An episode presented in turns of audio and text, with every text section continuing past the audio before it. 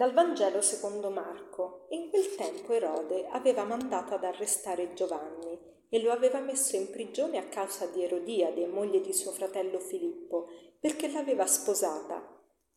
Giovanni infatti diceva a Erode, non ti è lecito tenere con te la moglie di tuo fratello. Per questo Erodiade lo odiava e voleva farlo uccidere, ma non poteva perché Erode temeva Giovanni, sapendolo uomo giusto e santo e vigilava su di lui. Nell'ascoltarlo restava molto perplesso, tuttavia lo ascoltava volentieri.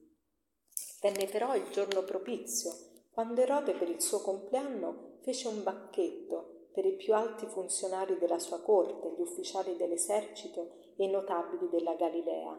Entrata la figlia della stessa Erodiade, danzò e piacque Erode ai commensali. Allora il re disse alla fanciulla chiedimi quello che vuoi e io te lo darò. E le giurò più volte, qualsiasi cosa mi chiederai te la darò, fosse anche la metà del mio regno. Ella uscì e disse alla madre, che cosa devo chiedere? Quella rispose, la testa di Giovanni il Battista. E subito, entrata di corsa dal re, fece la richiesta dicendo, voglio che tu mi dia adesso su un vassoio la testa di Giovanni il Battista. Il re, fattosi molto triste a motivo del giuramento dei commensali, non volle opporle un rifiuto. E subito il re mandò una guardia e ordinò che gli fosse portata la testa di Giovanni. Ecco, siamo di fronte a un passo del Vangelo che ha moltissimi spunti di riflessione, però oggi vorrei soffermarmi soprattutto sul fatto che a volte possiamo essere mossi da quelli che noi pensiamo siano dei valori, ma in realtà nell'applicazione pratica sono dei disvalori. Ecco, Erode, per esempio, che stimava Giovanni pur non riuscendo a vivere il suo insegnamento nella sua vita privata, perché appunto aveva preso in moglie la moglie di suo fratello, tuttavia Erode stimava questo Giovanni in quanto lo riteneva giusto e santo e, e lo fa uccidere. Perché? Perché lo fa uccidere? Perché aveva fatto un giuramento, aveva dato una parola, la sua parola di fronte ai commensali che aveva invitato al banchetto per il suo compleanno. Aveva fatto un giuramento alla figlia di Erodiade che aveva danzato così bene agli occhi di tutti. E le aveva detto, io ti darò qualunque cosa tu mi chiederai, anche fosse la metà del mio regno. Quindi Erode non vuole ritrattare la sua parola ed arriva ad un'aberrazione. Sicuramente è un valore dare una parola ed essere fedeli alla parola data, tuttavia non si può arrivare a un'aberrazione tale. E probabilmente quello che si può pensare un valore, appunto l'essere fedele alla parola data, in quel caso potrebbe essere invece un disvalore, il fare una cosa terribile per non apparire agli occhi degli altri eh, in, in, un certo modo, no? per, perché ti vergogni agli occhi degli altri, perché sei mosso da un rispetto umano, perché eh, non vuoi fare una brutta figura.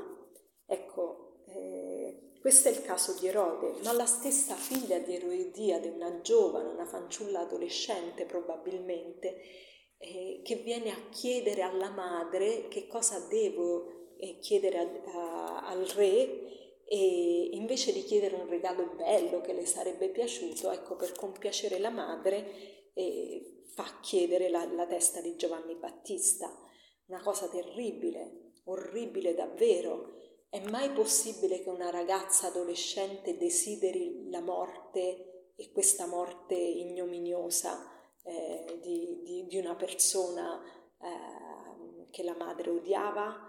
Cioè è una cosa buona rispettare i genitori, è un comandamento di Dio onorare i genitori, ma per compiacere un genitore non si può arrivare a tanto.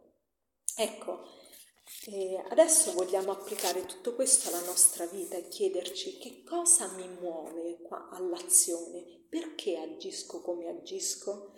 E, e, vorrei rifarmi a un passo molto bello di Sant'Agostino di cui ieri abbiamo celebrato la festa.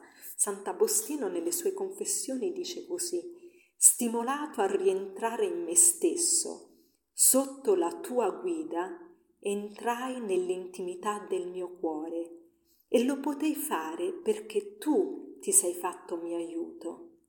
Entrai e vidi con l'occhio dell'anima mia, qualunque esso potesse essere, una luce inalterabile sopra il mio stesso sguardo interiore e sopra la mia intelligenza. Non era una luce terrena e visibile, che splende dinanzi allo sguardo di ogni uomo, ma una luce superiore era la luce che mi ha creato e se mi trovavo sotto di essa era perché ero stato creato da essa. Chi conosce la verità conosce questa luce. Molto bello questo passo delle confessioni di Sant'Agostino che ci chiede ci fa chiedere proprio oggi al Signore, dammi questa luce, che io conosca me stessa, me stesso, che io possa entrare nell'intimo del mio cuore e comprendere che cosa mi muove, che cosa mi spinge a fare quello che faccio.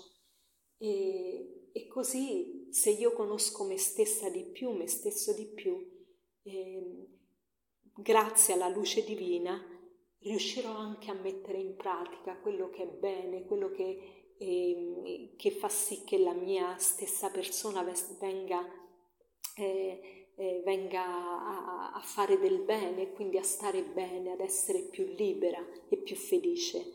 Questo è l'augurio per tutti noi, che possiamo essere sempre più felici e fare quello che piace a Dio, che è poi quello che desideriamo nel profondo del nostro cuore. E Vorrei concludere con questo aforisma che dice ognuno vale quanto le cose a cui dà importanza, ognuno vale quanto le cose a cui dà importanza. Buona giornata a tutti.